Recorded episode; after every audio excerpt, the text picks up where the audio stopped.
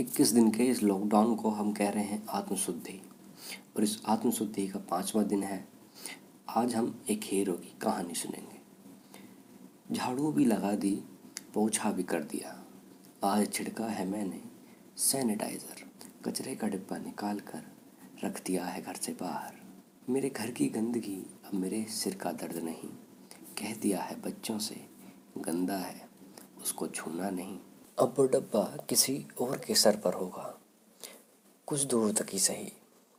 अब वो बदबू कोई और सूंघेगा लगातार, कुछ देर तक ही सही।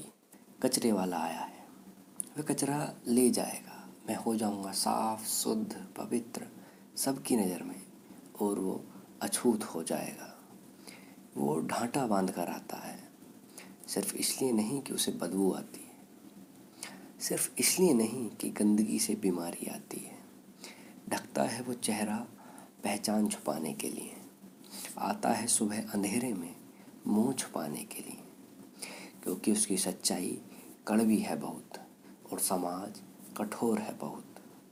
वह जो समाज डॉक्टर को भगवान कहता है, अगले ही दिन भगवान को घर से निकाल देता है।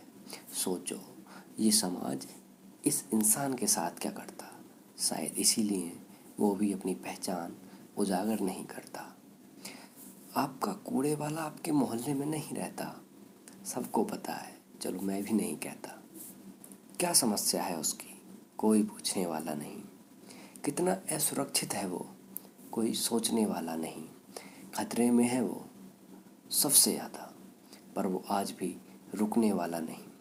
वो सिर्फ झाड़ू पर नहीं रुकेगा, वो सिर्फ पानी पोंछे पर नहीं रुकेगा, वो कूड़ा उठाकर नहीं रुकेगा, वो आज नाले में उतरेगा।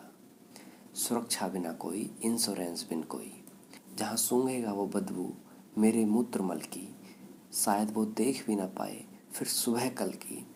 वो जगह होती है हज़ारों जीवाणुओं से भरी जो देती है रोग, वो जगह होती है जहरीली गैस से भरी जो लाती है मौत। हाँ वो कचरे वाला है, लेकिन फैलाने वाला नहीं। वो मैं हूँ जो गंदगी फैलाता है, वो मैं हूँ जो बीमारी लाता है, वो मैं हूँ जो दोगला है, और वो मैं हूँ जो अंदर से खोखला है। हमारी कोरोना वायरस से लड़ाई में सिर्फ मेडिकल स्टाफ और वर्दीधारी स्टाफ ही योद्धा हैं, ऐसा हमको नहीं सोचना चाहिए। हमारे सफाई कर्मी भी उतने ही बड़े योद्धा हैं, जिनको कभी ना इतिहास में सम्मान मिला है और ना ही वर्तमान में। यदि आप भी मेरी तरह उनके सम्मान के पक्षधर हैं तो अपने स्तर पर उनको धन्यवाद भेजिए, और ज़्यादा से ज़्यादा लोगों तक इस वीडियो के माध्यम से बताइए कि संकट की घड़ियों में हमारे योद्धा ये भी हैं, और सबके मिलने से ही समाज बनता है, सबके संभालने से समाज सुरक्षित रहता है। और हम सब आज क्षत्रिय धर्म का पालन करें, क्योंकि संकट की घड़ियों में सबको सैनिक बनना पड़ता है।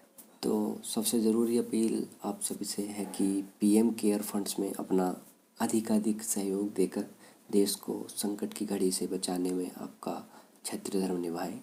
आप अपने डोनेशन की स्क्रीनशॉट मुझे टैग करके इंस्टाग्राम पर अपलोड ज़रूर करें, जिससे कि मैं आपके उस स्क्रीनशॉट को अपने चैनल पर दिखा सकूं लोगों को, ताकि और भी लोग उससे प्रेरित हो सकें सहयोग करने के लिए। अगर आप सौ रुपये से अधिक का फंड देना चाहते हैं तो भीम ऐप के माध्यम से सबसे ऊपर डोनेट का ऑप्शन आता है, सीधे धनराशि भेज सकते हैं पीएम रिलीफ फंड में। यदि कम राशि भेजना चाहते हैं तो आपको पेटीएम या फ़ोन पे का प्रयोग बेहतर रहेगा। पीएम की जो डिटेल आईडी होगी स्क्रीन पर, पीएम रिलीफ फंड की, उसकी डिटेल भरकर उसके माध्यम से भी आप भेज सकते हैं।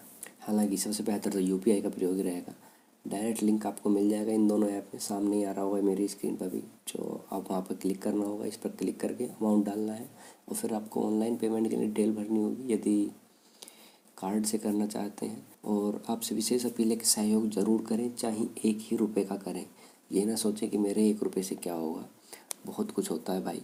क्योंकि भले से अमाउंट बड़ा ना हो, लोगों की संख्या भी बड़ी हो, तो वो भी एक अच्छा संकेत होती है कि लोग एक साथ जुड़ रहे हैं। आप देख सकते हैं फ़ोन पे बता भी रहा है कि कितने लोगों ने फ़ोन पे के माध्यम से सहयोग किया है और कितने रुपए का सहयोग आया। पाँच करोड़ रुपए का अब तक सहयोग आ चुका है हम तुम जैसे लोगों द्वारा। और मैं रोज़ एक हीरो की कहानी लेकर आता हूँ, और इक्कीस दिन तक रोज़ ऐसी कहानी लाता रहूँगा। अगर मेरा काम अच्छा लगे तो चैनल को सब्सक्राइब कीजिए, वीडियो को लाइक और शेयर कीजिए, कमेंट में भी लिख कर बताइए, जिससे मुझे प्रोत्साहन मिलता है। नमस्ते।